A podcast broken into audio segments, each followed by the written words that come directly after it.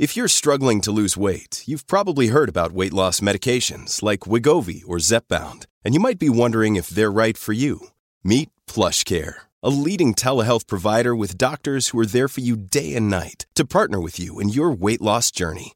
If you qualify, they can safely prescribe you medication from the comfort of your own home. To get started, visit plushcare.com slash weight loss. That's plushcare.com slash weight loss. plushcare.com slash weight loss.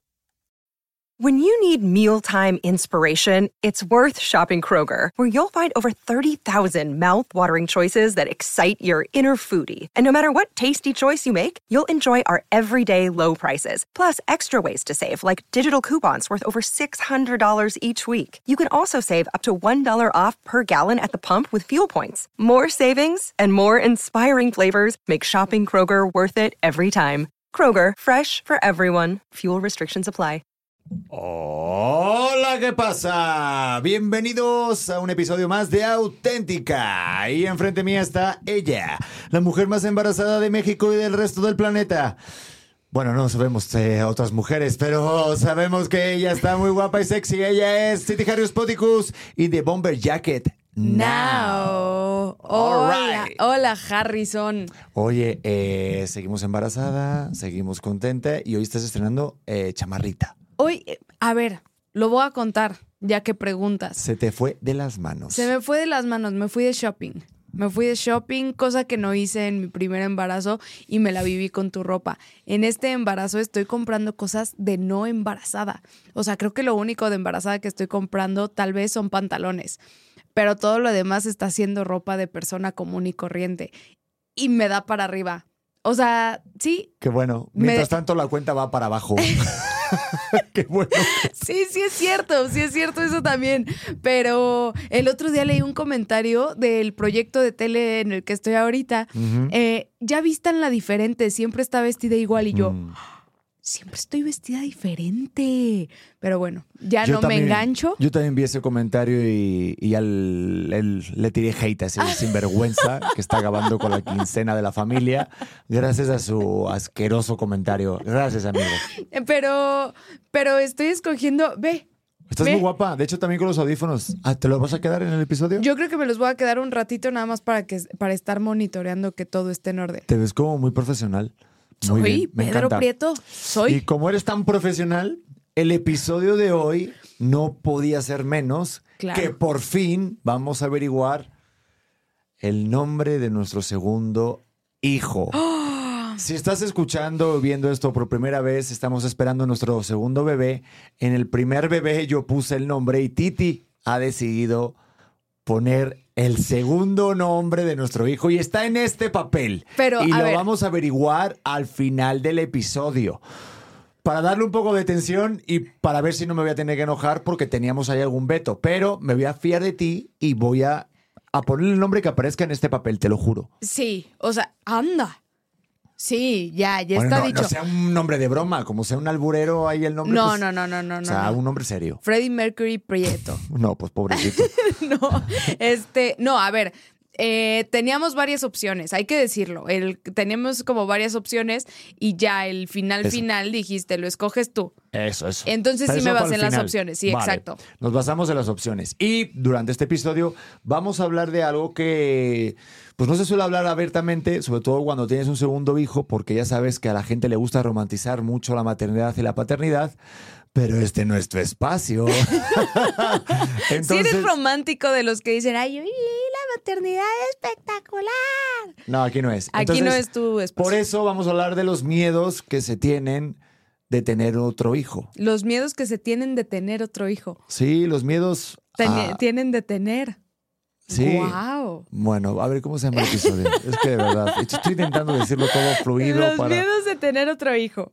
Los miedos de tener otro hijo. Me encanta. ¿Qué dije? Los miedos que se tienen de tener otro hijo. Es que ya estoy hasta se nervioso. tienen muchos. Sí, porque imagino que se vive diferente desde tu lado, de mujer, de mamá, y yo como hombre, como papá, pues son miedos diferentes.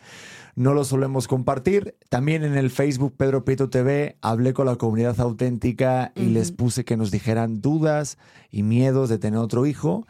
Tenemos historias realmente impresionantes que las vamos a estar leyendo durante este episodio, así que, pues nada, que se abra la veda. Ahorita, ¿cuál es tu mayor miedo de tener otro hijo? Porque, a ver, ¿puedo hacer así como un- rápido una presentación? Adelante. Lo más común que he estado viendo es, pues, el, a lo mejor el reemplazo del primer bebé, el tiempo de calidad o atención para el primero y el segundo, Ujú. y también que se afecta a la pareja. Y yo siento que eso difiere, o sea, como que es muy diferente el hombre y la mujer. Pero yo a ti te pregunto ahorita lo primero que te venga a la cabeza que digas, ¿cuál es el miedo eh, más fuerte que tengas de tener un segundo bebé? Ay, es que me siento muy culpable por, por mi miedo, la verdad. Em, me da mucha cosa el momento profesional en el que estoy. Me da mucho miedo el parar otra vez. Sé que no estoy en el mismo punto y sé que en algún episodio ya dije que estoy ok con parar y, eh, y que sé que va a venir una nueva oportunidad y que representa como cosas buenas el de repente frenar y que se cierre una puerta y que se abra otra. Pero creo que ahorita han venido muchas, muchas cosas. O sea, este embarazo sí ha estado lleno de tortas bajo el brazo y el otro día lo platicábamos y te dije, es que yo tengo muy claro el tiempo que quiero tener de posparto. O sea, a pesar de que no quiero frenar, sé que lo voy a hacer porque es mi no negociable con este bebé. Creo que se merece ese tiempo y se merece, este, nos merecemos el tiempo de sanar, de acostumbrarnos, de ver qué onda con la familia. Leo también se lo merece, se merece un, un momento de freno. Entonces, eh, creo que estoy creciendo profesionalmente de una manera muy padre que ni siquiera me había imaginado y no pensé que me fuera a gustar tanto, la verdad, en donde estoy parada hoy y que he visto cómo somos un equipo muy padre en el momento en el que a mí me cayó una oportunidad grande Em, y me da mucho miedo perdérmelo. Esa parte de, de tener que frenar porque sé que frenas y que no te espera, ¿sabes? O sea, yo sí soy fiel creyente de que la vida no espera, que mientras tú te volteaste ya llegaron 18 personas más con la misma hambre que tú y que probablemente lo hagan mejor. Entonces, eh, quiero pensar que no, quiero pensar que la oportunidad me va a esperar ahí, pero bueno, que también tengo que asumir el riesgo de que si no me espera la oportunidad profesional, mi bebé va a estar cubierto de la mejor manera que yo puedo darle. Sí, no, y yo de mi lado, que el otro día lo hablamos, es que cuentes con ese apoyo extra para que se pueda parar lo menos posible. Sí. Porque claro, en el otro momento eh, hubo un parón, pero sí tu momento profesional... eh, Se fue por la borda. Y me costó No, un año pero- y medio por ver, recuperarme pero de no eso. estábamos eh, ni en el avance en el que estás ahora. Claro. Eh, o sea, no digo que no hubiera momento profesional, porque sí había. Iba así, es que iba como empezando y de repente fue de. Ya se, se te fue el avión, ¿sabes? Hola, buenas tardes, es mi primer día. Hasta luego, Exacto. despedida. Mi primera chamba, así, totalmente. No, pero a ver, a ver, a ver, es que es muy diferente eh, el momento en el que estás ahora y por eso para mí es muy importante no solamente verte como una buena mamá, sino una persona, una mujer feliz. O sea, yo primero antes de que te vea mm, como, como buena mamá, buena mujer que está cuidando a su bebé, yo necesito que seas feliz. Entonces, yo entiendo perfectamente ese grado de culpabilidad tuyo de decir, oye, es que si yo me dedico mucho a mi vida profesional o quiero reintegrarme rápidamente, eh, voy a descuidar a mi bebé. Y siento que cuando cuentas, y te estoy aquí hablando directamente, eh, seriamente, de que cuentas conmigo para poner ese extra para que a nuestro bebé no le falte de nada. O sea, extra, extra, para que tú puedas acudir, estar presente en tu vida laboral, ¿sabes? Porque no tenemos baja de paternidad en México, pero gracias a Dios mi trabajo nos permite que yo tenga una disponibilidad de tiempo mayor para poder decir, oye, me voy a quitar ciertas cosas porque ahorita es que el momento tuyo profesional es tan importante como obviamente que no le falte nada a nuestro hijo. Pero es que para que no le falte nada a nuestro hijo, primero tienes tú que ser feliz. Sí. Pero te entiendo perfectamente, por eso tampoco quiero presionar y a veces los hombres damos opiniones cuando no se nos pregunta. No, no, no. Y solamente es decir, oye, estoy aquí, pero que sepas que si para ti esto es importante y tú no quieres parar, yo voy a estar dándole el 120%. No tengo Yo problema. Y eso es lo que quiero decir. O sea, porque se me hace muy injusto que la mujer tenga que parar tanto. Es biológicamente necesario, porque obviamente el bebé tiene que vivir. Pero ya hay muchas formas. Es lo que te digo. Es que yo ahorita te digo, oye, pues no le despecho. Y ya solamente te lo digo y solamente que tu cerebro está diciendo, no, soy una mala madre porque quiero darle pecho, porque al primero le di pecho, ¿no? Uf, es que eso de las comparaciones, pero yo creo que ahorita que estabas hablando lo resolví un poco en mi cabeza. Lo que quiero es querer estar. Eso es, eso es como, como mi meta y, y lo tengo como muy claro y que cuando me embaracé yo dije voy a disfrutar mucho esto porque ya lo recorrí una vez y en mi primer, o sea, mi primer posparto era de me urge que acabe esto, me urge que, que termine de, de hacer la toma porque quiero irme a clase, porque necesito recuperar un poquito de lo que era. Y hoy sé que se recupera naturalmente, no pasa, no pasa mucho de que, de que, no sé, se quede pegado una hora. Estás haciendo algo de provecho y a mí el sentirme estancada me pesa mucho, pero ahorita sí quiero querer estar, o sea, el tomarme el tiempo de poner atención en lo que estoy haciendo a la hora de, de maternar a un bebé recién nacido, es lo que quiero disfrutar, ¿sabes? O sea, como que en mi mente es, es un, güey, duró bien poquito y ya no lo vas a volver a vivir, ya no quieres tener más hijos. Entonces, póntelo como, como un lapso de tiempo. En la, en la parte profesional, sí, probablemente se vaya o no, o te esperen, pero que todos somos reemplazables en todos los aspectos de nuestras vidas, menos en- a la hora de ser mamá o papá. Y quiero quedarme con eso, o sea, lo tengo muy consciente, pero a la hora de bajarlo y decir como, a ver, ya, ya te hiciste a la idea, es lo que me cuesta trabajo. Y creo que por eso no me tomé bien el comentario que lo hiciste, yo sabiendo que lo hiciste con la mejor intención. Pero porque para mí es muy importante los objetivos y las metas personales, más allá obviamente de nuestra función como padres. Porque Claro. sí, y creo que lo estamos haciendo muy bien, pero no tenemos que descuidarnos al mínimo. O sea, no se vale tampoco el decir, es que es 100% ser padre o madre y obviamente ya suprimir nuestros sueños, nuestro objetivo, nuestro progreso, o sea, hacer un balance de alguna manera. Por ejemplo, tu trabajo, pues es en la televisión, es una aportación de mm, dos horas en un programa. Lo que más eh, te puede conllevar es el tiempo de desplazamiento en, en- en- en el auto, en el tráfico y Sí. obviamente los momentos de toma de mamilas o de pecho del bebé. Sí. Entonces, crear un nivel y un balance para que también tus sueños, tu autorrealización, tu autoestima esté también cubierta, para mí también es una prioridad. Es una prioridad porque Sí. tenerte feliz, tenerte plena, para mí es algo muy importante en el día a día, no solamente para mí, o sea, para nuestro ambiente familiar. Entonces, yo que he vivido la otra etapa en la que totalmente eh, sacrificaste toda tu vida laboral y todo tu día a día, tus hábitos, tus rutinas, tus amistades, el que de repente, uff, otra vez, pues yo digo, no, espérate un momento, aquí estoy yo, me pongo a, a luchar y, y- y a quitar el pasto, gordita. Sí, no, que lo sé y me queda claro y, y a ver, no tengo duda de eso, no tengo duda de tu apoyo, o sea, eso, a eso es a lo que voy. Nada más ahorita eh, me... ¿Por qué, por qué te emocionas, gorda? ¿Por, por- por- por qué te da emoción que estemos hablando de esto, de las metas personales, los objetivos cuando vamos a tener el segundo bebé? Ay, es que ya siento que es, es el cuento de cada podcast, pero, pero es muy difícil, es muy difícil recordar que sí, que sí fue una renuncia durísima. Y la gente dice, ay, entonces, ¿para qué te vuelves a embarazar? Porque vale la pena. 100% estoy convencida, ya lo hice una vez, vale la pena renunciar a todo lo que creías que eras para, para crear a, a- un tercero. Pero me cuesta mucho trabajo, o sea, me cuesta mucho, mucho trabajo imaginarme otra vez en tanta renuncia.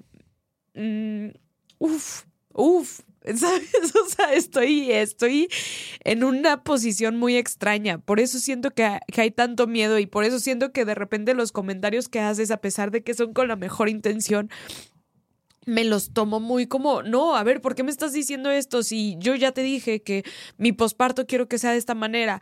También que tengo que decir que no, no fue como imaginé que iba a ser. Em, yo pensé que iba a ser de, ah, ok, ya tuve al bebé y yo voy a seguir dando clases. Y, y recuperarte de una cesárea es muy fuerte.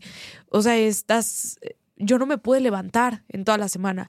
Y, y no es tanto como, ah, ok, busco otras herramientas para suplir el tiempo que yo necesito para que mi cuerpo termine de sanar porque el cuerpo necesita un rato para sanar, ¿no? O sea, a mí se me hace poco la cuarentena que nos dan, que dicen que el, cuerpo regresa a la normalidad.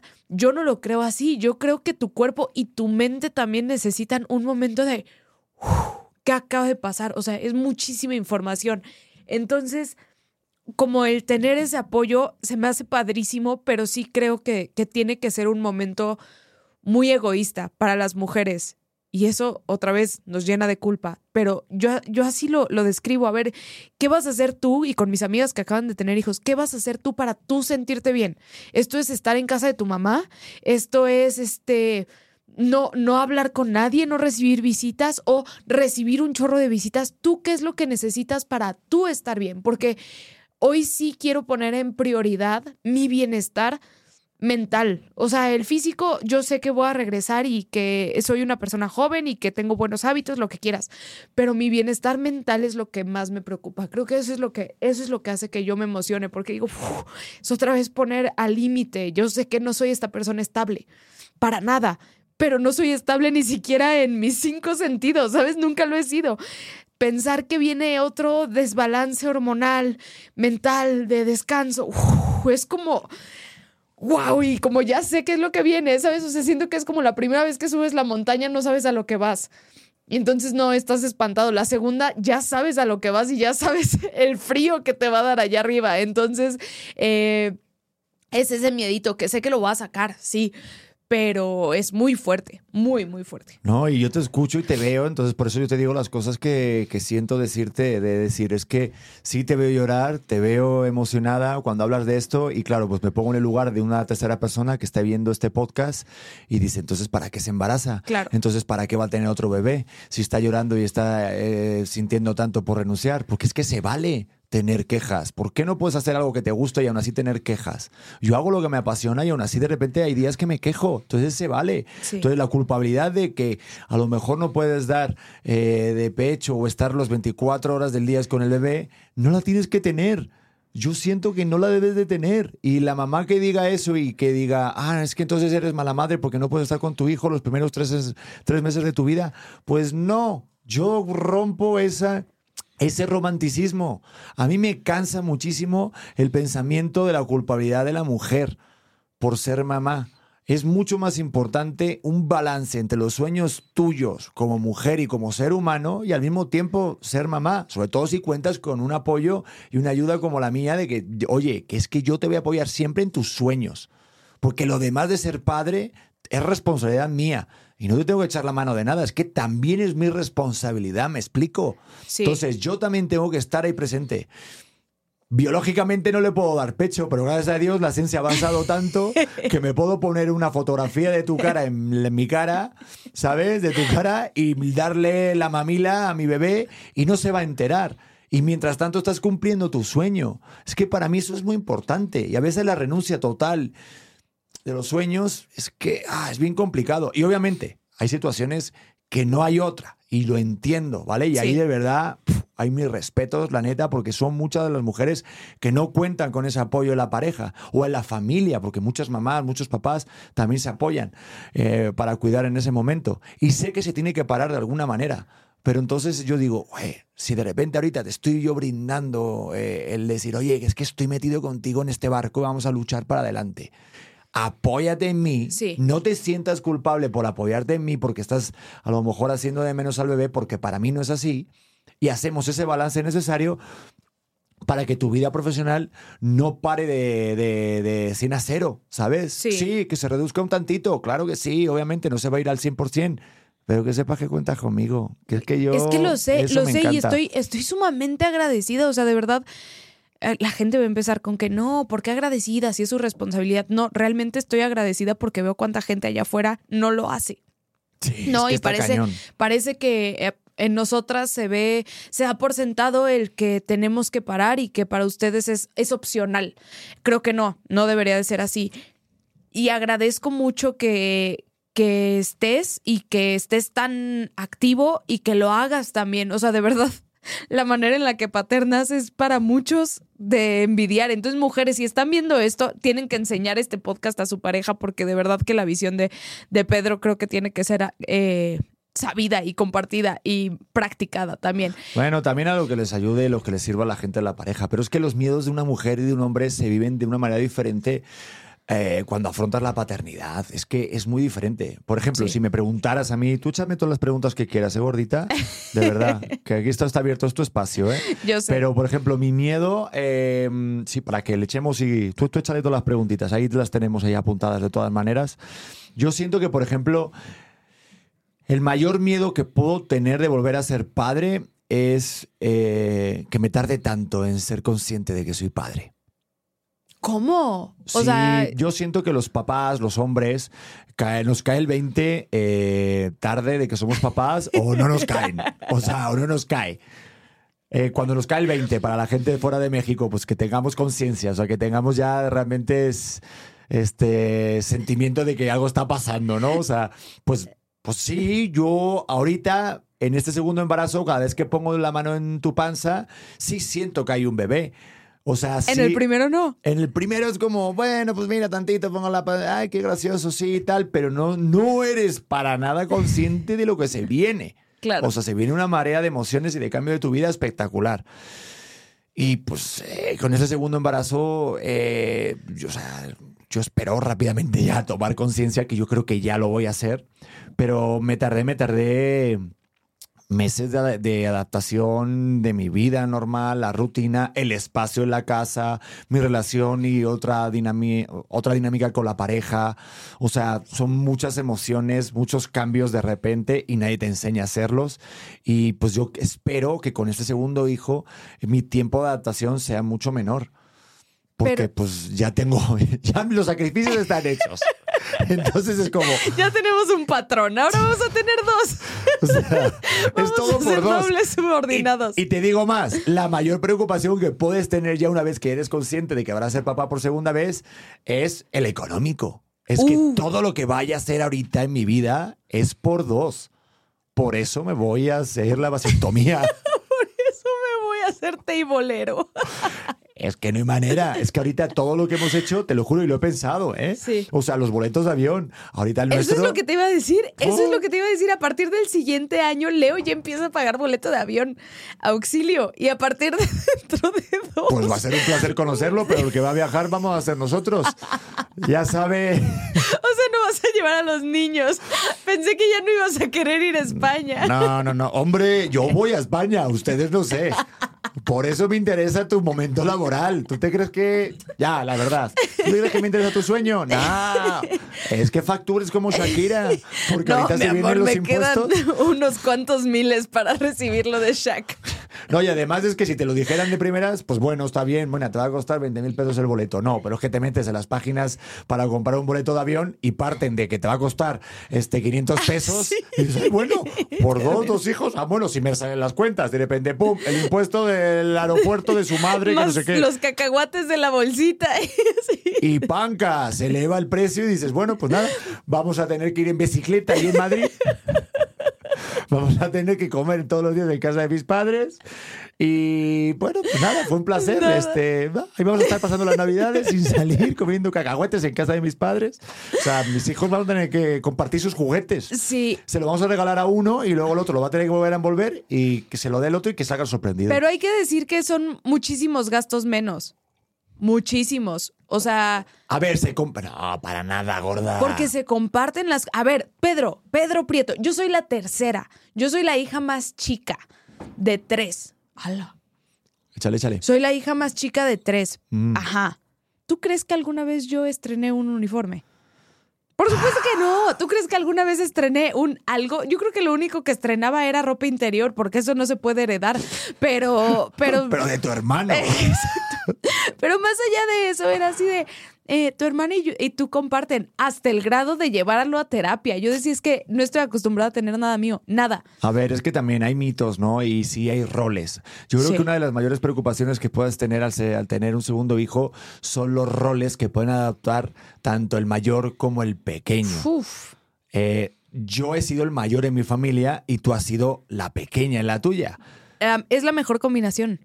O sea, yo pienso que de verdad es la única forma de complementarse porque, porque así son los hermanos y estás acostumbrada a adquirir el rol que tienes dentro de tu familia.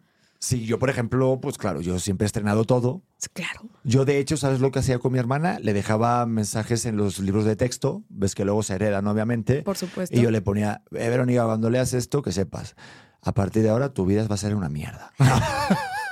se Es que sí te creo, es que sí te creo que hacías eso. Yo, yo intentaba, yo, yo sí recuerdo en algún momento en alguna clase poner mensajes clave o graciosos o algo, ya sabes, algún dibujito de algún aparato reproductor, ¿no?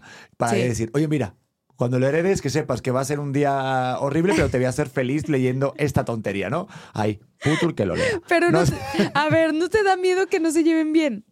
Eh, no, porque yo creo que va a pasar, va a pasar eso, obviamente, que no se lleven bien, porque es normal tener envidia entre Ay. hermanos. Envidia. La, la- a ver, sí, la, la envidia y la competencia entre hermanos siempre va a ser. En nuestro caso, son, van a ser dos varones. Entonces, Sí. imagínate, dos chicos, ahí te cuento la testosterona. Ahorita Sí. son dos niños. O sea, digo, son no dos niños, el otro ni siquiera ha nacido, pero van a ser niños y van a ir creciendo y cuando vayan descubriendo su testosterona y su rollete, pues vamos a ver las luchas grecorromanas que se van a armar en casa para todo Mm. para una cosa, para otra. Y pues yo siento que va a ser normal. Entonces yo creo que. A ver, mensaje para Pedro del futuro. Eh, yo siento que va a ser fácil, ¿Qué tal que te cae mejor uno mejor? ¿Qué, qué dijo? ¿Qué tal que te cae uno mejor? Fin, uno mejor, uno mejor. Pues, pues seguramente, no, me van a caer diferente, pero lo que voy de lo de la competencia de hermanos es siempre eh, el intentar es- es explicarles a los hijos que no existe la competencia. La competencia es con uno mismo. Y obviamente solamente puede ganar uno y el otro es el perdedor. Y punto. y ya está. Mi crianza respetuosa, ahí la tienes. El la papá tomas o del la año. dejas. El, el que le estaba diciendo, ay, me siento tan feliz de que seas tú el papá. No, Pedro, no ver, ¿qué puedes vas a- nuestros hijos. ¿Qué vas a hacer tú si tus hijos de repente tienen envidia o compiten entre ellos? ¿Qué vas a hacer? ¿Cuál va a ser tu solución? Eh, luchas gladiadoras, por supuesto. No, Fuercitas. Pero haciendo sudokus. pero entre los cuatro. O sea, yo creo que mi solución para todas estas cosas va a ser tener muchas dinámicas de familia. Es lo que puedo como pensar.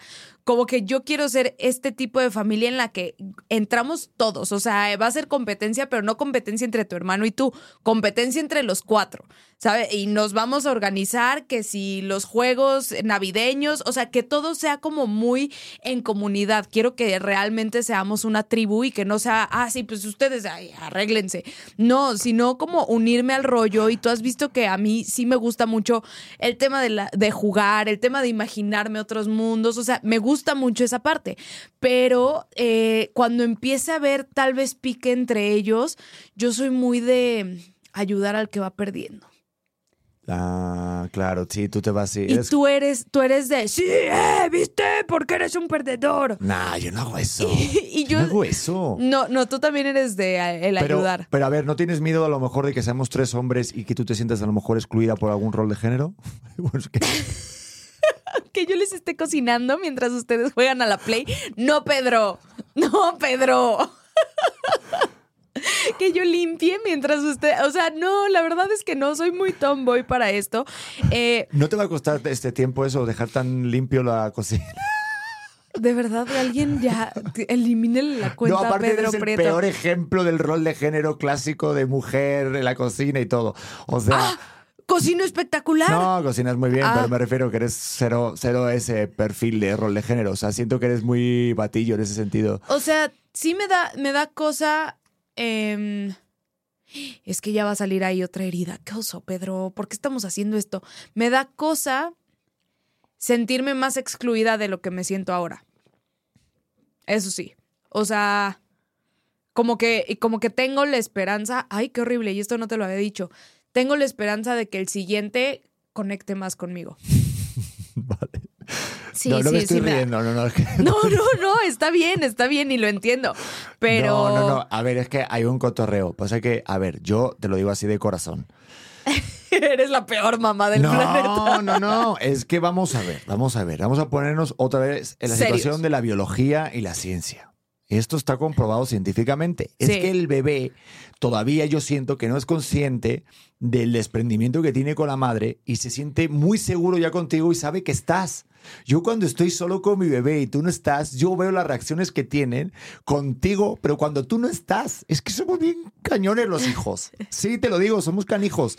Y entonces cuando está contigo es como, pasa de ti, ya sé que estás, ay no sé qué, mi papá, mi abuelo, no sé qué, pero no estás o pasa cualquier cosa o alguien se acerca contigo y yo veo las reacciones de mi hijo de protección, Sí. de seguridad a- a- a- hacia ti, o sea, veo una relación diferente. Pero no por eso, abiertamente más superficial, sí obviamente parece que es papá y no hay nadie más. Sí. No lo juzgo, tiene el mejor padre del mundo, ¿qué te puedo decir? Sí lo tiene, por eso ni siquiera me puedo enojar. O sea, pero porque también digo, "Ay, tiene, escúchame, pero también tiene la mejor mamá del mundo. Pero él sabe que la mejor mamá del mundo siempre va a estar ahí, ¿sabes? Y yo no sé, me vas a llamar loco, pero siento que tenemos un chip que aunque queramos mucho a nuestro papá, sabemos que igual no va a estar para siempre. No sé por qué. Yo lo siento así, entonces por eso de repente tiene tanta, tanta relación conmigo.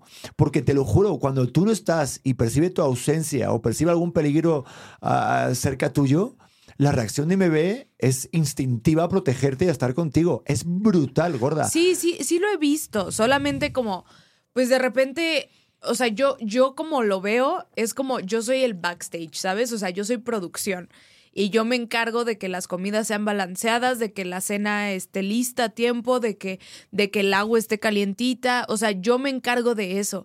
Que son cosas que tal vez no es tanto como el disfrute de que lo pueda aventar tres metros en el aire, que me queda claro que es más divertido. Nada más como el de repente sentir el, ah, tal vez no me necesitan tanto, es como muy liberador, pero también muy, ay, ojalá me, me necesitaran tantito más. Pero yo siento que es como que igual pues no te necesita, pero sí le haces falta. No te necesita nada. Pero Es- qué bueno que estés. Escucha lo que te estoy diciendo. Que igual no te necesita, pero sí le haces falta. Escucha lo que te estoy diciendo. Ese es el problema. Y aparte, eh, siento que no ves las cosas. Yo sí le baño, yo sí le hago la comida, yo sí, o sea, Ah, no, también que hago sé que esas lo haces. cosas. Claro, Y claro. lo ve. Lo que pasa que, pues, es lo que te digo, yo siento que va más por ese lado instintivo y que si le das, cuanto más foco le des, más preocupación te vas a dar a nada que no te haga, o sea, que no te mire o te voltee. Entonces yo eso no le di tanto foco y sim- simplemente cuando yo disfruto Porque con- siempre te está viendo, Pedro. Bueno, ¿y qué pasa? Porque siempre está contigo. Mejora tu show, o sea, hay que mejorar el espectáculo. Es que en serio lo pienso y, y ¿sabes qué? Me yo di hago cuenta muchos juegos divertidos. que es, sí, lo sé. Eh, ya, ya nos quedó claro que eres el mejor papá del mundo. O sea, es que también, no manches. Pero, pero yo me acuerdo cuando mi papá me decía, y es una frase que me da un chorro de coraje acordarme, pero yo cuando le reclamaba algo a mi papá me decía, es la única forma que lo sé hacer. Y yo decía, pues aprende otra. Aprende otra porque esta no me está funcionando. Y el otro día me encontré pensando lo mismo y le dije, Leo, perdón, esta fue la mamá que te tocó. O sea, aunque no te guste, aunque tal vez no es la máxima comedia, pero pues así es como sé jugar, así es como sé conectar, así es como puedo cargarte, o sea, no mido casi dos metros y estás gordito, hijo. Entonces, entonces pues ya, o sea, siento que... No, no, no, está bien como esté, pero... Pero ya sabes, o sea, como en muchas cosas sí me encuentro diciendo como, pues es que así soy, no lo puedo hacer diferente. Estoy dando mi 100, de eso estoy segura. O sea, eso sí te puedo decir, como sé que hay muchas mamás que están escuchando como, güey, sí, estará, estaré haciendo lo mejor que puedo. Sí lo estás haciendo. Eres nada más tú dándote ansiedad a ti solita. Entonces yo de eso sí me convenzo todos los días como, esto es lo, el 100 que puedes dar. Sí, si ese 100 significa, ayer tuvimos este tarde de pelis porque no me podía mover un segundo más, está bien, ese fue mi 100. O sea, nunca se va a quedar con un 80% mío ese bebé, ¿sabes? Ninguno de los dos. Siempre van a tener mi 100, lo que sea que eso signifique. Pero eh, me encuentro muchas veces concluyendo como, "Uf, si no le gusta esto, o sea, si me ve y grita papá, ya es como, pues perdón, está aquí mamá. ¿Sabes? O sea, aunque no te guste. Pero que decir papá es más común en los niños. Todo el mundo es papá para él. Es que te estás ahogando en un vaso de agua. Que no, Te lo no, digo de no. verdad. O sea, ve a un Santa Claus y le llama ña. O sea, le llama ña. Y ve no sé quién y qué, qué dice, papá, mira esto que es, mira, es un árbol, hijo, un pájaro, papá. Entonces, ¿tú ¿Por te crees no que va a decir yo, ay, hijo? es que ese pájaro es su padre, ay, Dios mío, no me quiere, quiere un pájaro antes que a mí? No, todo dice papá, los niños dicen más fácil papá que mamá. Y cuando lloran, cuando tienen miedo, cuando se despiertan, tienen frío, ¿qué gritan? Mamá. Mamá. Entonces ya está.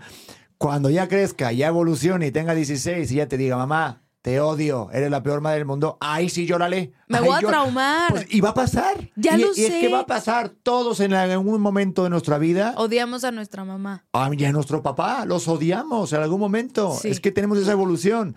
No sé en dónde lo vi alguna vez, que al principio, mira, tenemos como tres fases. Es que los idolatramos a los papás primero, cuando somos pequeños. Son nuestros héroes, son impresionantes. Luego, la adolescencia, los odiamos y los detestamos, porque creemos que ellos saben mucho más que nosotros y que quieren lo peor para nosotros. Y luego después los humanizas. Y luego Sí. dices, es que también son personas. Nuestros papás también son parejas. Han sido niños, han sido novios y han sido adolescentes. Y cuando ya los humanizas, ahí es cuando los aceptas y dices, Dios mío. Y a veces mm, caes en cuenta cuando es demasiado tarde y si tenemos la suerte, como a mí me pasa, que yo sé lo, y tú también los tenemos en vida, es como, wow, entonces ya los abrazas y es mucho más disfrutable. Ay, pero que eso te pase hasta los 25, 20 y tantos. ¿Qué 25? Hay gente que tiene 50 y todavía está cayendo en cuenta que su padre es un humano. O sea, mm, Pero tan qué perdidos. fuerte. O sea, yo sí quiero así de. Eso, eso a mí me da miedo. No sé si a ti te- también te dé miedo el darle oso a tu hijo. Le vas a dar oso, Pedro. Aunque digas, yo soy un A ver, papá súper explica dar el cool. oso contexto A ver, latinoamericano. perdón, eh, para la gente que no es de México, dar oso es como dar vergüenza, que dices, ay, qué pena, pa, no, no hagas eso. No, no digas, güey, ya sabes, sí Yo vas a, dar pena. Sí ¿Yo vas le a voy a dar, pena. vergüenza a mi hijo? Sí, mi amor. En la vida voy a dar vergüenza a mi hijo. Ve, Yo desde ahí estoy que en la empezamos mal. ¿Pero Ve, por qué? Por decir yo estoy en la onda. No digas yo estoy en la onda, ya tienes un hijo y medio. ¿Y qué más da? Estoy en la onda, estoy en el rollete, estoy en el, en el flow, no sé cómo se dirá, lo aprenderé. Yo sabes lo que pasa, y eso sí siento que es una, mm, una gran distancia entre padre e hijo. Cuando ya no tienes atención sobre tu hijo, sobre su vida, ¿sabes? A ver. O sea, tengo que estar pendiente de, mira, para ser buen padre, si esto está clarísimo, está todo estudiado, tienes que saber, obviamente, los nombres de los mejores amigos de tu hijo. Sí, obvio. Tienes que saber, obviamente, de sus gustos y sus intereses. Y más allá, tienes que hablar el idioma de tu hijo. No. El idioma no tiene que ver solamente con la lengua, que si es español, el inglés, alemán. No, es hablar el idioma, saber lo que le interesa, la forma como ve el mundo, las palabras que están utilizando. Solamente con saber todo eso, te juro que vas a ser buen padre. Te Sí. lo juro. sí, pero no vayas a ser ese papá de. ¿Qué onda, chavos? Ya saben que aquí pueden decir groserías, ¿verdad? No seas ese papá, Pedro, porque nos vas a dar mucho oso a todos. Primero, yo no sé mover el cuello de esa manera. Me duele muchísimo, tengo tortícolis. Y segundo, no me hace falta hacer eso. Es que Soy- siento que sí vas a hacer así. ¿Ya vieron este TikTok, chavos? y te va a decir. Pero es que no existirá "Pa". TikTok, Ya existirá otra cosa como mm, Track Trick. Bueno, No lo va a intentar, eh, Pedro lo va a Existirá otra red social, pero yo estaría, yo estaré ahí. Porque tengo que estar con atención y foco en mis hijos y en la vida de mis hijos, de lo que está pasando. Mi amor, le vas a dar oso. Le vas a dar pena en algún punto y va a decir, pa. Que no, hombre, que no, que están regresando los pantalones acampanados. Ve. Toda la moda anterior está O regresando. sea, te vas a vestir además como él traiga la moda. No, eso jamás. Me voy a ver como yo en Friends cuando intenta un papel de joven.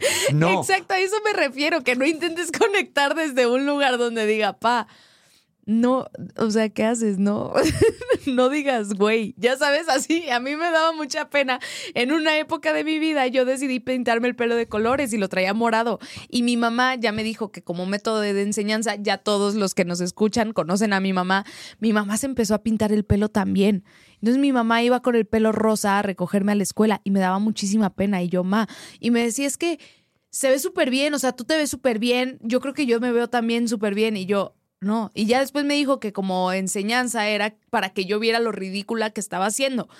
Y, y sí, después me di cuenta. Pero imagínate yo viendo a mi mamá así, ahora el pelo verde. Y yo, Bueno, de la no. crisis de edad de tu madre no vamos a estar hablando, ¿eh?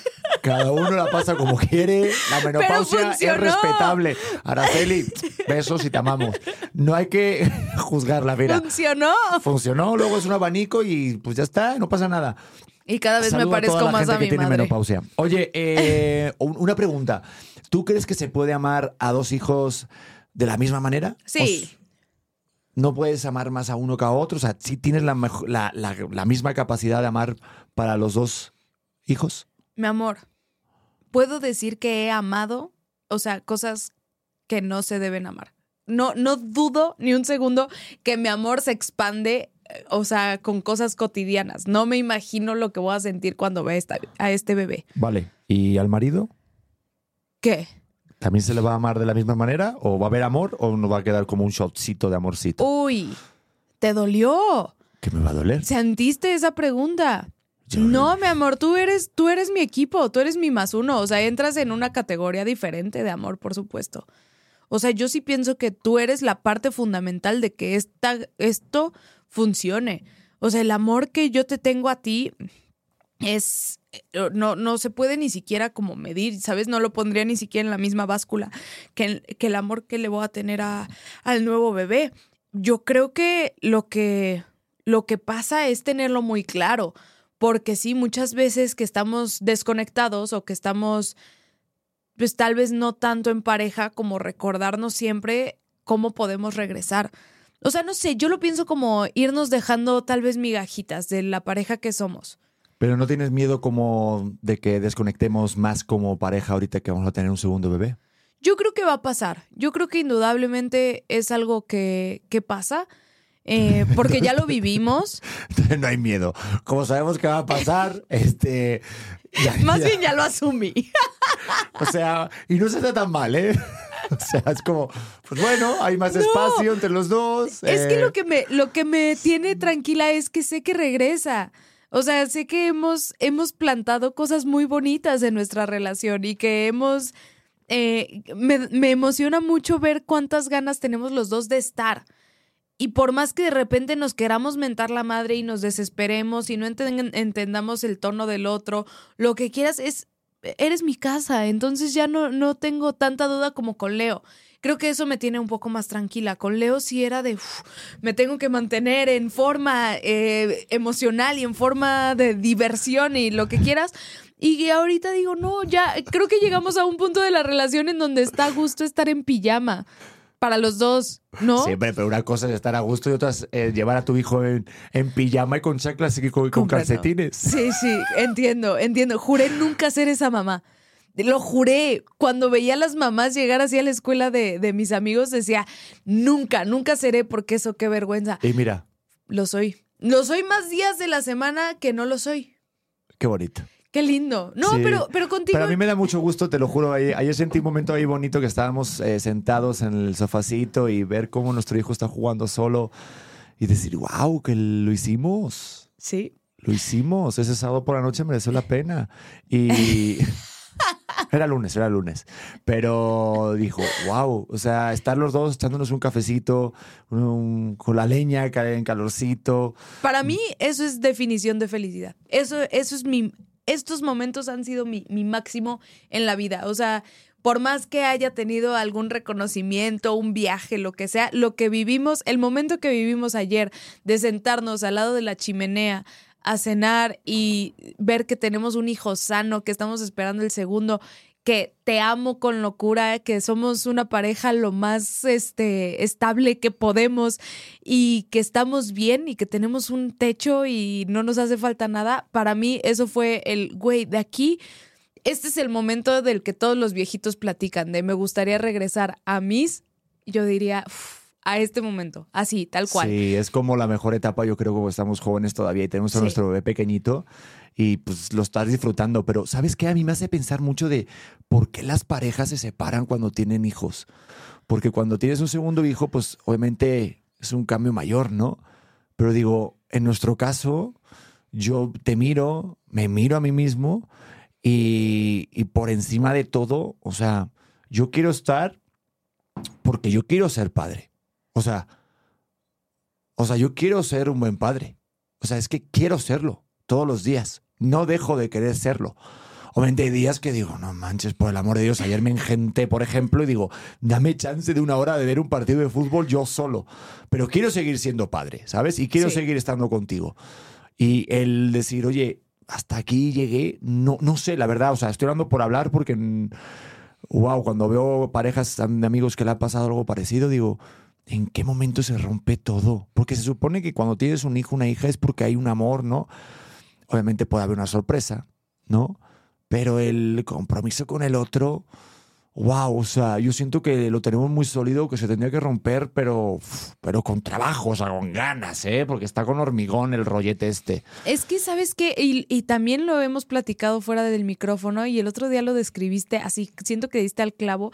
Me dijiste, es que tengo muy claras mis prioridades. Ahí están. O sea, no estoy ni, ni dudando ni tambaleo tantito, o sea, mis, mis prioridades siempre han sido muy claras. Entonces, para la gente que está pensando en tener hijos con su pareja, marido, lo que sea, creo que es fundamental el que tengan las prioridades así de claras. O sea, si hoy va a ser esto, eh, que lo sea, pero si hoy mi prioridad es jugar pádel, y para la otra persona su prioridad va a ser tener una familia, entonces piénsatela otra vez porque porque sí creo que tienen que estar en la misma página para que sepas que el proyecto más importante de los dos en este momento es la familia.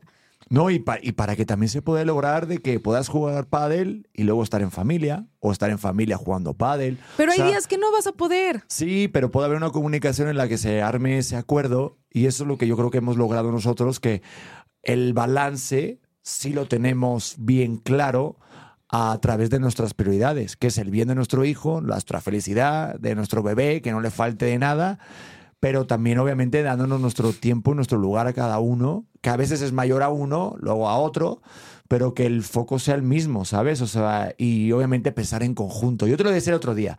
Yo creo que un síntoma y una alarma y un red flag claro de que tu marido no quiere estar es cuando el hombre o una de las partes de la pareja no quiere llegar a casa. Cuando no quieres estar a gusto en casa, o sea, cuando no quieres, estás evitando, eh, no sé, con planes con amigos o alargando tu estancia en el trabajo, porque sabes muy en el fondo que no quieres llegar a tu casa, ahí es un red flag de que hay un ambiente ahí familiar que algo te está diciendo que no quieres estar. Y tú como la contraparte, tienes que leer rápidamente ese red flag de algo está pasando. Si tu pareja no quiere estar en tu casa, te lo digo desde el punto de vista del hombre, ¿eh? sobre todo. El hombre que quiere estar en su cueva, me voy a poner así en plan, ¿eh? Mm. es porque realmente siente que ahí ya quiere estar la seguridad. Es muy importante y como hombre lo sabes. Sientes cuál es tu mujer para formar una familia. Lo sabes. Y cuando tienes tu lugar a gusto, calentito, eh, apapachable, lo, lo, lo, lo, deseas y da igual lo que pase alrededor, que es de yo salgo corriendo del trabajo y estoy haciendo cualquier cosa para poder llegar a mí, a estar pasando tiempo con mi hijo y a hacer cosas contigo o estar en casa viendo películas o jugando cualquier tipo de juego. Y eso como hombre lo sientes. Y cuando no quieres estar, también lo sientes y te pones excusas y te pones pretextos y obviamente te mandó el mensaje erróneo. Entonces, pues eso lo tienes claro. Es que yo ahí te voy a dar un, un, contrapunto. Yo pienso que es por cómo percibimos nosotros las prioridades otra vez dentro de nuestra familia, dentro de nuestra casa. Porque hay muchas parejas y yo he tenido chance de platicar con parejas que es como no y, y no funcionamos tanto cuando estamos todo el tiempo juntos. A nosotros, nosotros lo que tenemos ganas es de estar juntos, pero, pero pienso en parejas que tal vez su vida profesional es más importante que la familia. Entonces lo que van a hacer va a ser conseguir herramientas que se queden con los hijos para que nosotros podamos seguir realizándonos profesionalmente. Y creo que es importante que para los dos sea lo mismo, eh, o sea, la misma magnitud de importancia a los diferentes aspectos de la vida. Si para ti solamente fuera importante el estar con tu familia y para mí es súper importante eh, realizarme profesionalmente, entonces en el momento en el que te digo, no, pero es que yo tengo que seguir y tal, y me consigo una nana y me consigo tal, tal, tal, tal, tal, entonces tal vez tú vas a creer como, oye, pero pues no te importa tus hijos, o sea, no te importa tu familia. En cambio, como sabes que los dos lo vemos igual de importante, creo que sabemos cuando, oye Pedro, dame chance una hora, me voy a ir a dar una vuelta al centro comercial a hacerme las uñas, porque sabes que no me voy a ir todos los días a hacerme las uñas o no me voy a ir a, hacer cualquier cosa todos los días, que es nada más en ciertas ocasiones y que mi prioridad sigue siendo esto, pero es porque tenemos las mismas prioridades. Y eso, eso es lo que yo quiero comunicar, que la persona con la que estés compartan el- la jerarquía de prioridades en los diferentes aspectos de su vida, porque si de repente para uno el hijo es lo más importante y el otro dice, oye, pero ¿dónde quedó nuestro viaje mensual a la playa? Pues entonces va a ser como, güey, ¿en qué momento decidimos que, que íbamos a seguir con la vida de antes? O, No, pero te voy a sabes, más, incluso la definición de los conceptos, porque a lo mejor el valor de lo que para ti significa la palabra familia o la definición, el significado, es diferente al que yo tenga. Y claro, para mí es importante la familia, pero en un sentido diferente. ¿Sí me explico? O sea, a lo mejor para ti, tú desde pequeña, para ti estar en familia es solamente estar los domingos. Y para mí es realmente convivir todos los días. Entonces, aunque yo Qué diga fuerte. y los dos hablemos del mismo concepto de que, oye, es que queremos estar en familia, para mí es importante, digo, oye, pero es que para mí estar en familia significa solamente estar los domingos. Ah, no, para mí estar en familia es realmente compartir todos los momentos eh, la semana, ¿no? Entonces, también Claro. esa divergencia o esa, ese contrapunto de conceptos también puede significar una separación Es de que, decir, oye, es que yo para mí es importante, para ti también, pero los dos... eh, los conceptos son diferentes por lo que hemos vivido en nuestras familias anteriores. Exacto. Por eso creo que también es importante el comunicar y decir, oye, a ver, para mí es importante viajar, pero a ver, para mí viajar puede ser a lo mejor al Oxxo de la esquina. ¿no? Espero que no sea a mí viajar para ti. Hoy en día en Ciudad de México, viajar de aquí, de a aquí a super- Polanco.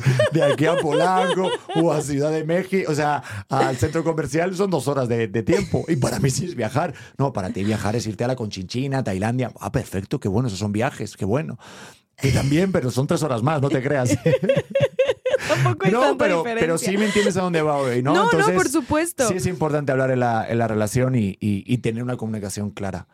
Yo, mira, pu- puse ahí varias también este, alguna pregunta porque ahorita eh, estamos hablando justo de, de amar y ya ahorita vamos con las eh, vivencias de los auténticos. Pero el otro día escuché en un programa de radio una pregunta muy buena y me gustaría que nos la hiciéramos mutuamente, que es, eh, no sé, viendo el, el ambiente familiar de cuántas veces tienes mal humor a lo largo del día. A veces no caemos en conciencia de si estamos de buen humor, si no estamos de mal humor, solamente andamos y ponemos el automático. Y escuché una pregunta que creo que parte y que te hace pensar en muchas cosas, ¿no? Cuando tienes hijos y cuando también tú eres el hijo en la familia. Y es, a ti, Titi, eh, ¿te gustaría ser tu hijo? Respuesta final. Creo que, creo que. No, no estoy segura. No estoy segura si me gustaría ser mi hija. La verdad. ¿Por qué? No sé, no sé. O sea, el otro día que tú decías como, ah, no, sí, yo que le veo el, el lado positivo. O sea, si quieres tú empieza por tu respuesta porque, porque la tuya es muy bonita. No, dale, ¿sí? Sí, no, sí, sí, dale, obvio. A ver, pregúntame. ¿A ti te gustaría ser tu hijo? Mm, a mí sí. A mí sí me gustaría ser mi hijo. ¿Por qué? Porque. mm, Porque intento como tener un ambiente familiar que a mí me gustaría tener. Y poner siempre el- una sonrisa, un buen humor, una broma y, y darle un cambio como una capacidad de sorpresa a mi bebé todos los días. Es decir, yo quiero darle todo lo que yo no he tenido. Sí. Y he tenido muchas cosas, pero las cosas que yo sé que no he tenido como hijo, em, se las quiero dar a mi hijo siempre. Y lo haces espectacular. Sí, no quiero que solamente piense que, que tiene que ser las cosas de una manera. Que él puede expresarse como él quiera siempre, en cualquier momento, en cualquier estancia, y que sepa que, que su papá le va a proponer siempre planes divertidos. O sea, que estar con su padre va a ser risas. Es que de qué hablas, Pedro. o sea, siempre. No, y pues, por eso me gusta pensar que a mí me gustaría que pues, yo ser mi hijo. O sea, le, le doy todo lo que a mí me hubiera gustado tener y más. Y lo seguiré dando porque siento que es trabajo de los que somos papás ahora, ¿no? Porque otras generaciones no han tenido eh, los papás con herramientas suficientes como para tener una crianza pues, mucho más consciente y respetuosa de las que verdaderamente tuvieron ellos y han hecho un gran trabajo, Sí. no teniendo esas figuras paternas y maternas. Entonces, nosotros que hemos tenido una gran herramienta y unas grandes figuras, tenemos una gran responsabilidad de, creer, de crear seres, sobre todo muy felices. Creo que más allá de que, de que sí tengan todo, porque creo que es una generación en la que sí tienen a mano todo, creo que nuestra gran responsabilidad ahorita como padres es darle la oportunidad de que sean felices a pesar de todo. Ese poder de salud mental y de manera de ver la vida es lo que me desvivo con paciencia, tolerancia y mucho amor. Y pues viendo a través de sus ojos la vida, que es maravillosa. Ver los ojos a través de la vida de tu, de tu hijo es mega divertido. O sea, puedo estar pasando toda una tarde jugando con un limón y decir, wow, no sabes lo aprovechada que fue esa tarde. Sí. Cuando a priori puedes decir, vaya tontería, no manches lo divertido que es ver rodar un limón por la calle con mi hijo, verle su cara de asombro. Sí. Y eso es lo que no, no quiero dejar nunca de hacer. Mi hijo es mi vida, es una cosa maravillosa. No, y a ver, yo te tengo que decir que a mí me hubiera mamado ser tu hija. O sea, de verdad, yo hubiera sido feliz dentro de tu familia. O sea, te lo juro, te veo y digo, no hay manera, no, o sea, esto genuinamente lo pienso, no hay forma en la que seas un mejor papá. Así, o sea, estoy convencida y, y te veo desvivirte y digo, qué increíble. O sea, para mí sí va a ser como niños, apréndanle todo. O sea, eso eh, creo que de las cosas que más crédito me doy en la vida es haber escogido un papá tan cabrón como eres tú. Y, y no tengo duda de que de que llegan a, a un espacio seguro en donde siempre van a ser escuchados y sobre todo donde siempre va a haber una sonrisa, que no importa qué haya pasado en tu día, siempre lo recibes con, con tanto positivismo. La gente que no conoce mucho a Pedro, les platico que no hay forma de que algo arruine el día de mi marido. Y eso, eso es algo de admirar y es algo que te quiero aprender y que a mí me, o sea, de repente digo, ¿cómo? ¿En serio has vivido tanto, no sé, eh, lo puedo pensar como carencia emocional y de repente eh, que me platiques historias de tus examores o historias de todo lo que ha pasado a lo largo de tu vida y que de todas formas las recibas con los brazos abiertos. ¿De qué hablas, Pedro? Eres el mejor papá que, que cualquier persona pudo haber tenido y si esos niños no se dan cuenta, les voy a dar un bitch slap porque, porque sí, eres lo máximo. bueno, a mí me caes muy bien. Ay, cómo te amo. Ay, cómo te amo. Pero vamos ya con las, con las A de ver, los venga, vamos. auténticos, por favor. Ay, qué emocionados estamos, ¿no? Vamos a ver, venga, Susana Escalona. Yo pregunté, puse dudas, miedos sobre tener otro hijo. Dice Su- Su- Susana Escalona. Yo que todavía no tengo ninguno, hoy me levanté con tres días de retraso y ya me di un ataque de pánico. ¡Anda! Ah. Tres días de retraso, ya es momento de que te hagas ahí una prueba. Yo le puse, no me puedes contar un chiste a medias porque un chiste a medias no es un chiste entero. Entonces, bueno, tiene lógica, cara. que, nos, que nos siga diciendo que si va a ser Por favor, mamá o no. escríbenos. Escríbenos si vas a ser mamá. ¿Cómo se llama? Susana Escalona. Susana. Ahí le contesté. ¡Qué fuerte! Ay, Susana, cuéntanos qué va a pasar con esos tres días y si sabemos quién es el padre o si tenemos que ir a buscarlo. Ay, a p- Gorda. Perdón. Controla tu vocabulario. Perdón. Claudia Prado dice: Yo comprobé que el segundo sale tremendo. No es mito. Y lo más difícil para mí ha sido que ya no puedo dedicarle tanto tiempo de calidad a mi niña de seis años. Es difícil lograr equilibrio. Era mi mayor miedo y justo es lo que está pasando. O sea, dicen realmente que el segundo es mucho más rebelde y tiene más energía que el primero. No me imagino más. O sea, no me imagino. No, no sabría qué hacer. No digas esto porque, gorda, nos va a pasar que el segundo va a ser Ya mucho más enérgico sé. que Leo. Ya, ya lo sé. Pero. ¿Qué, qué hacemos? Pues no lo sé, no sé, ¿habrá algún tipo de ribotril para bebés? O sea, yo sí creo que, que va a ser muy bueno que se compartan eh, energía entre ellos dos, pero de verdad que yo siento que nuestro hijo es una bala. O sea, que no hay como realmente un descansito. Es que yo ¿O también sí? lo siento, pero es que lo vas a poder comprobar eso cuando lo compares con tu segundo hijo. ¿No será porque estás más cansado? No lo sé. No sé, por favor, auténticos, auxílienos y Sí, que nos dejen en los comentarios o dime si es realmente cierto de que el segundo hijo es mucho más rebelde y mucho más sinvergüenza que el primero, porque mira que es difícil lo que está haciendo ya. No, nuestro, hijo es el más sinvergüenza del planeta. Te Sí. voltea a ver, se caga de risa y te avienta así de tu cartera al excusado.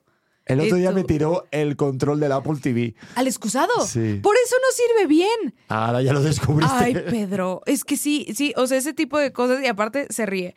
Este, el que un miedo es el que vuelva a tener gemelos y estén en riesgo, me da miedo, muy bonita experiencia, pero el más grande miedo volver a tener dos. No me imagino el rollo de tener dos o más Pero a ver, en un mismo embarazo. si en tu primer embarazo ya tienes gemelos y si encima tienes la gran suerte de que sean niño y niña, ya no le busques más, ¿no? Ya tienes ahí, mira, te tocó el premio de la lotería en una primera instancia. Pues mira, ayer escuché un caso de que tiene gemelos, triates y gemelos. Que son triates, uno como a pescado. Tres. Tres ¿Cómo? pescados tienen. No, tiene tres. O sea, eh, son dos primero, luego tres y luego dos. Pero bueno, O sea, esto a mí me parece una familia, pero de koalas. O sea, yo no entiendo cómo, cómo así y así los tiene. Son así un ejército. Mejor tengan tu equipo de te fútbol. faltan tres más para el equipo de fútbol, sí. Se me hace, se me hace muchísimo. Yo no me sabría sus nombres. Yo tampoco. Les- los numeraría. ¿Ah, sí? O por colores. Ah, sí. A ver, tú ven aquí, amarillo. Exacto. Eso. Y que sea el chino. ¿Te imaginas? Los disfrazaría de Power Rangers. Mejor, o los pondría de una banda de rock y así ya nada más. Pero te faltan personajes. ¿Sabes qué haría? Porque son cinco Power Rangers. Entonces realmente no podrías poner a todos. Uno sería el malo. Claro, pues es que ese sería el más odiado de la Uno familia. sería el enemigo. O a alguno le pondrías como actor secundario. Cuando alguien se enferme, Ándale, que nadie sepa de su existencia y nada más lo mandas así de, oye, ¿sabes qué? Tu hermano no pudo ir a su examen, vas, ¿sabes? Así de emergente. o que haga como las escenas peligrosas, ¿no? Ay, me reí, me dieron ganas de hacer pipí. No, espérate, no puedes ter- tienes que terminar un episodio. Perdón, es que estoy embarazada y hoy cumplo 25 semanas. No he escuchado tus felicitaciones. Felicitaciones. Muchas gracias, Altísimo. amor. Va, perfecto. Eh, Pedro Prieto. de- ah, eh, Karen Ruelas dice: el volver a pasar por depresión posparto y todo lo que conlleva la crisis de ansiedad, ataques de pánico, llorar día y noche, querer estar con tu bebé y no poder no sentirte suficiente. Uf, no, paso. Creo que muchas mujeres pasan por lo mismo, porque dependiendo de tu experiencia con el primero, claro, Te avientas por el segundo. no, empieza por el segundo. No, pero es que hay muchas diferencias. Yo siento que el primer embarazo a este segundo embarazo, ¿cuál ha sido tu mayor diferencia? Yo creo, o sea, muchísimas, Le estoy pasando espectacular en este. ¿Está divertido este? Pues. Pues tengamos otro. No, no, no, relájate. Bueno. No, no, como que en el primero te digo, me, me privé de muchísimas cosas y este es como, o sea, eh, te digo, el otro día me puse a hacer el Anita Challenge en televisión nacional. ¿Y qué? ¿Y no pasó nada? Los impacté a todos. Claro, y hasta a mí, de hecho, se, se te están subiendo más las nalgas en este segundo embarazo. No, pero me siento más, me siento más fit, aunque me veo más fat, pero yo me siento más fit. Sí, ayer te probaste un vestido y fue un momento muy gracioso. ¿Por qué, Pedro Prieto? Dinos. No, porque, a ver, tu hermana se va a casar y te probaste un vestido de boda en el cual, pues. Parezco este, la bola. pareces como un caramelito. Parezco la pelota disco que cuelgan. ¿Sabes qué? Sí, sí es cierto. Si hay piñata en la boda de mi hermana, yo me ofrezco. Vale, me, me- me- quedo con esos caramelitos que te salgan. Pues no, mi amor, yo creo que... No, no, no, son caramelazos lo que estás sacando ahorita, ¿eh? Bendito Dios. Sí, eh, No, se me ve muy mal toda la ropa. Pero yo me río y tú te ríes conmigo. Tú cuando me haces preguntas de Pedro, ¿parezco un unicornio? Pues digo, pues mira. Sí, Sí, pero uno gordo. El otro día que te probaste el de la bola esa de disco, es que estaba muy graciosa. Ese es el que me voy a poner para la boda porque el de ayer no me quedó, Pedro. Entonces esperen las fotos porque sí parezco bola disco. Sí, pero a pesar de bola disco, pues te veías guapa. Es que la cosa es que, pues eres una bolita hermosa, ¿vale? Y ya está. Vamos con la siguiente pregunta porque no sé dónde va a acabar esto, ¿vale? Bueno, pregunta o, o ya me está matando la incertidumbre de si te va a Claudia, gustar Claudia el nombre Prado o no. dice, yo comprobé que el segundo sale tremendo. No es mito. Ah, ya lo leí ese. No, dice Verónica Pinedo. Dice, ¿qué pasará con el cambio de atenciones con el primero? ¿Lo resentirá? Creo que ese fue mi más grande temor. Y sí se llevarían bien, por eso de los celos. Pero ya tienen 14 y 16 y todo fluyó mucho mejor. La otra era como, ¿qué, ¿cómo le haría para viajar o hacer las cosas cotidianas con los dos? Como por ejemplo ir al supermercado con dos bebés. Ese, ese es mi terror. Es que siento que realmente estamos, que no tenemos ni idea de lo que nos No estamos tenemos metiendo. idea. O sea, realmente tener dos hijos y tan pequeños, va a haber una etapa de cuatro o cinco años realmente de vivir en el, en el- en el- en el- ¿cómo, puedo decirlo? En la penumbre. O sea, va, va a ser algo, va a ser, las- esto va a ser los juegos del hambre. Sí. O sea, dos bebés pequeñitos de un año y dos años para hacer cualquier cosa, de ir en avión, ir al supermercado, ir al doctor, y si te quedas tú sola, ya no puedo hacer cosas sola o solo, yo no puedo. ¿Cómo le haces? No, no, me- te lo juro, me- lo pienso y me dan ganas de vomitar. Ah, muy bien. Sean papás y mamás. No, no sé Ese es el consejo de hoy. No, o sea, me da mucha, me da mucha ansiedad porque digo, ya no hay, ay, se durmió la siesta, vamos a dormir. No, o sea, ya que se duerman la siesta los dos al mismo tiempo es como un milagro médico. Si el momento de la intimidad de la pareja con un bebé es difícil, imagínate con dos. ¿Crees que ya nuestra relación sexual va a desaparecer? Completamente. Yo creo que hasta voy a volver a tener ahí ese pedo cerrado. O sea, te lo, te lo digo así. El otro día estaba viendo, una amiga está esperando a su tercer hijo. Yo me pregunto, ¿cuándo lo hicieron? ¿Cuándo? O sea, ¿ustedes sí tienen tiempo para hacer eso ya con dos? ¿Con tres? Bueno, no. En serio, en serio me dio reflujo. Hay que ponerse como un día al mes. Yo siento que sí hay que ponerse un día o al mes. Imagínate cómo estoy ya yo. O sea, ya mi, mi conciencia de un día al mes. Es o sea, esto como el pago de la luz y el gas. Pero es que piénsalo, si coincide el los dos están callados, los dos están con los ¿Qué hicimos tú y yo cuando nos fuimos a Monterrey y el bebé se quedó con los abuelos? Comer pizza en la cama. ¿Y dormir? Ah, sí. ¿Dormimos? Entonces tienes que ordenar las prioridades. Pero espérate, se tiene que poner de acuerdo muchas otras cosas más que no estás contando con ello. A ver. Es de que nuestro hijo, a lo mejor el mayor, esté durmiendo o esté haciendo algo, el pequeño también que no esté con la toma de la mamila ni del pecho y también esté durmiendo o algo, y que a ti no te dura la cabeza. O sea, y que quieras y tengas ganas. Ese es el más importante y el más complicado. Porque, y que yo también tenga ganas. ¿Por qué? Ah, claro, y ese también, mi amor, tú O sea- también cuentas en esto. Porque yo llevo un par de momentos que te digo, pues vamos a echarnos ya la siesta, ¿no? O sea, yo la verdad es que hace mucho frío, eso de quitarse la ropa, No un tanto tan frío en invierno, hay que estar calentitos. Y si no es en la cama, no lo hago, porque la ducha está resbalosa. Me caigo, y me en el duele la carro espalda. me doy con la espalda con las sillitas de los bebés. Y, se me- y en los baños públicos, pues mira, ya han hablado de mí en va- varios lugares, entonces, pues no. O sea, son muchas, muchas cosas. Pues mira, hablando de ese tema, nos vemos de manera sexual en el 2027. Y ya, mira, pactamos, tú y yo decimos todo bien, no sé qué, mientras, burro de carga. Mientras, ahí te veo. Pero bueno, por Vamos. favor, ya abre, abre para. Atención, investigar. llegó el momento, el momento más esperado de la tarde, del día, de la noche.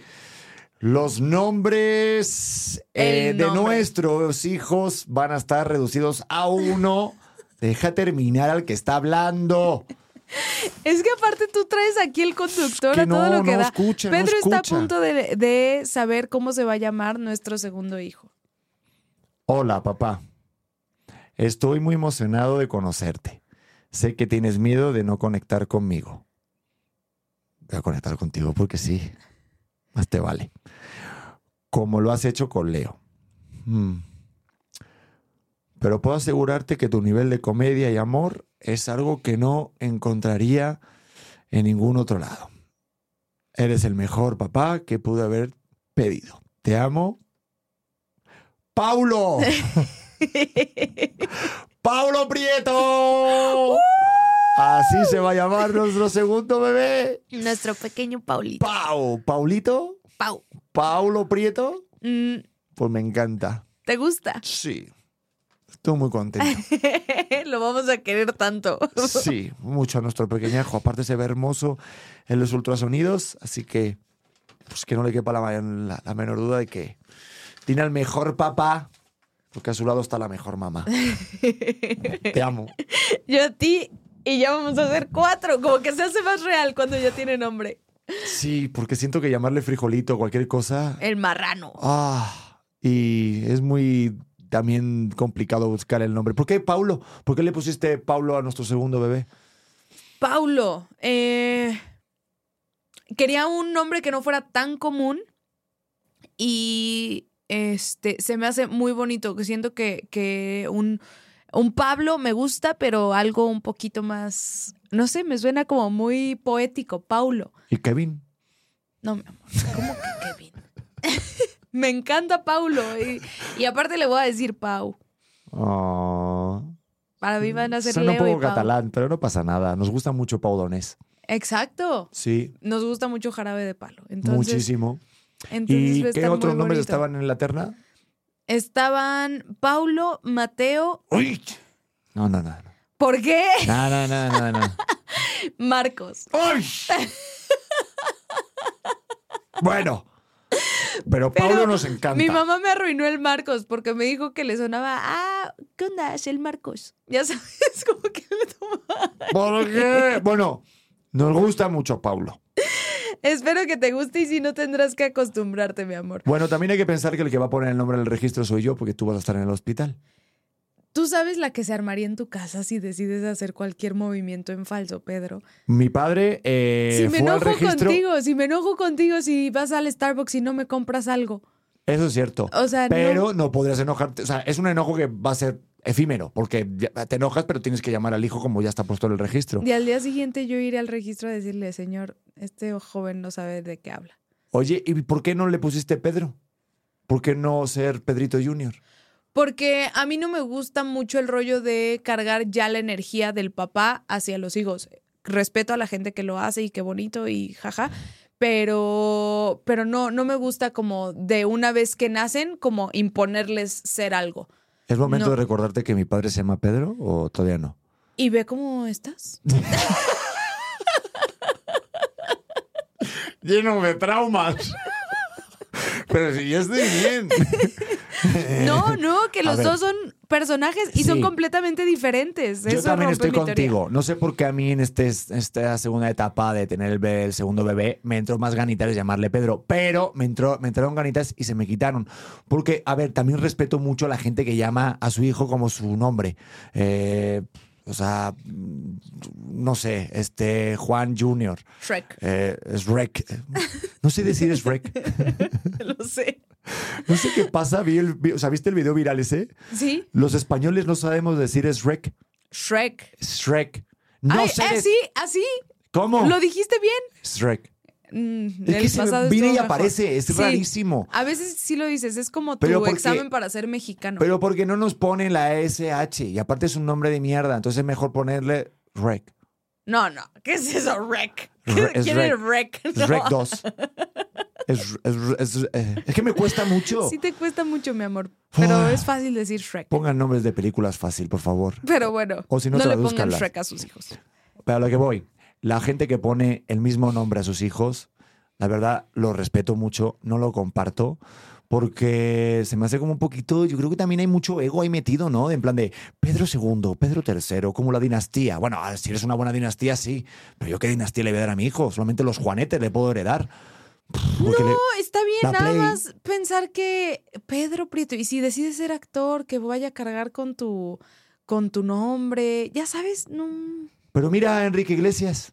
Bueno, también mal ejemplo. pues sí. Julio nunca va a ser superado por Enrique Iglesias. Tuvo un gran momento de auge, Enrique. Enrique, a mí se me hace espectacular. Sí, Enrique pero Julio Iglesias es Julio Iglesias. A mí, Allá Enrique donde vaya, Iglesias, Julio Iglesias marcó una época y arrum- pues, es- es- Julio Iglesias es una eminencia, es Dios y creo que todos somos hijos de Julio Iglesias. Podríamos, ese güey sí tiene el tino más supuesto. Por que- eso te diga, pero sí, sí, la verdad que creo que podemos evitárselo y me gusta mucho. Por eso el nombre de Paulo. Así que, bienvenido a la familia, Paulino. Y cada vez, y te tenía que contar que cada vez que a alguien le decía la posibilidad de que se llamara Paulo, este señor se pone a patear. Entonces creo que él solito lo ha decidido. No, tú has decidido que ese pateo sea porque él quiere. No, Igual no es pateo sé. porque le caga el nombre. No, te lo juro. Ah, bueno, tal vez. Ah, bueno. Tal vez. Bueno, pero ya vas a cumplir 18 y te lo puedes cambiar. Todo ok. Exacto. Eh, Sí, sí, ya estamos. Nosotros somos muy modernos. sí, te quieres llamar Shrek, adelante. Adelante. Pues bueno, Tu papá no va a saber cuál es. eh, gracias a todos los auténticos que estuvieron ahí respondiendo. Los voy a ir respondiendo y contestando en la página de Facebook, Pedro Prieto TV, porque son muchos y muchas las que pusieron sus eh, vivencias. Se los agradezco enormemente. Leímos aquí algunas de las que más nos llamaron la atención. Y pues nada, gordita, que me encanta hacer estos episodios contigo y que la gente, vamos, que se pongan a calificar en Spotify, que nos sigan escuchando y qué más para despedir. No, y a ser auténticos porque es lo único que nos queda. Venga, nos vemos en el siguiente episodio. Chao. Ay, sean buenos. It is Ryan here, and I have a question for you. What do you do when you win? Like, are you a fist pumper? A woohooer, a hand clapper, a high fiver. I kind of like the high five, but if you want to hone in on those winning moves, check out Chumba Casino. At chumbacasino.com, choose from hundreds of social casino style games for your chance to redeem serious cash prizes. There are new game releases weekly, plus free daily bonuses. So don't wait. Start having the most fun ever at chumbacasino.com. No purchase necessary. Group. Void were prohibited by law. See terms and conditions. 18 plus.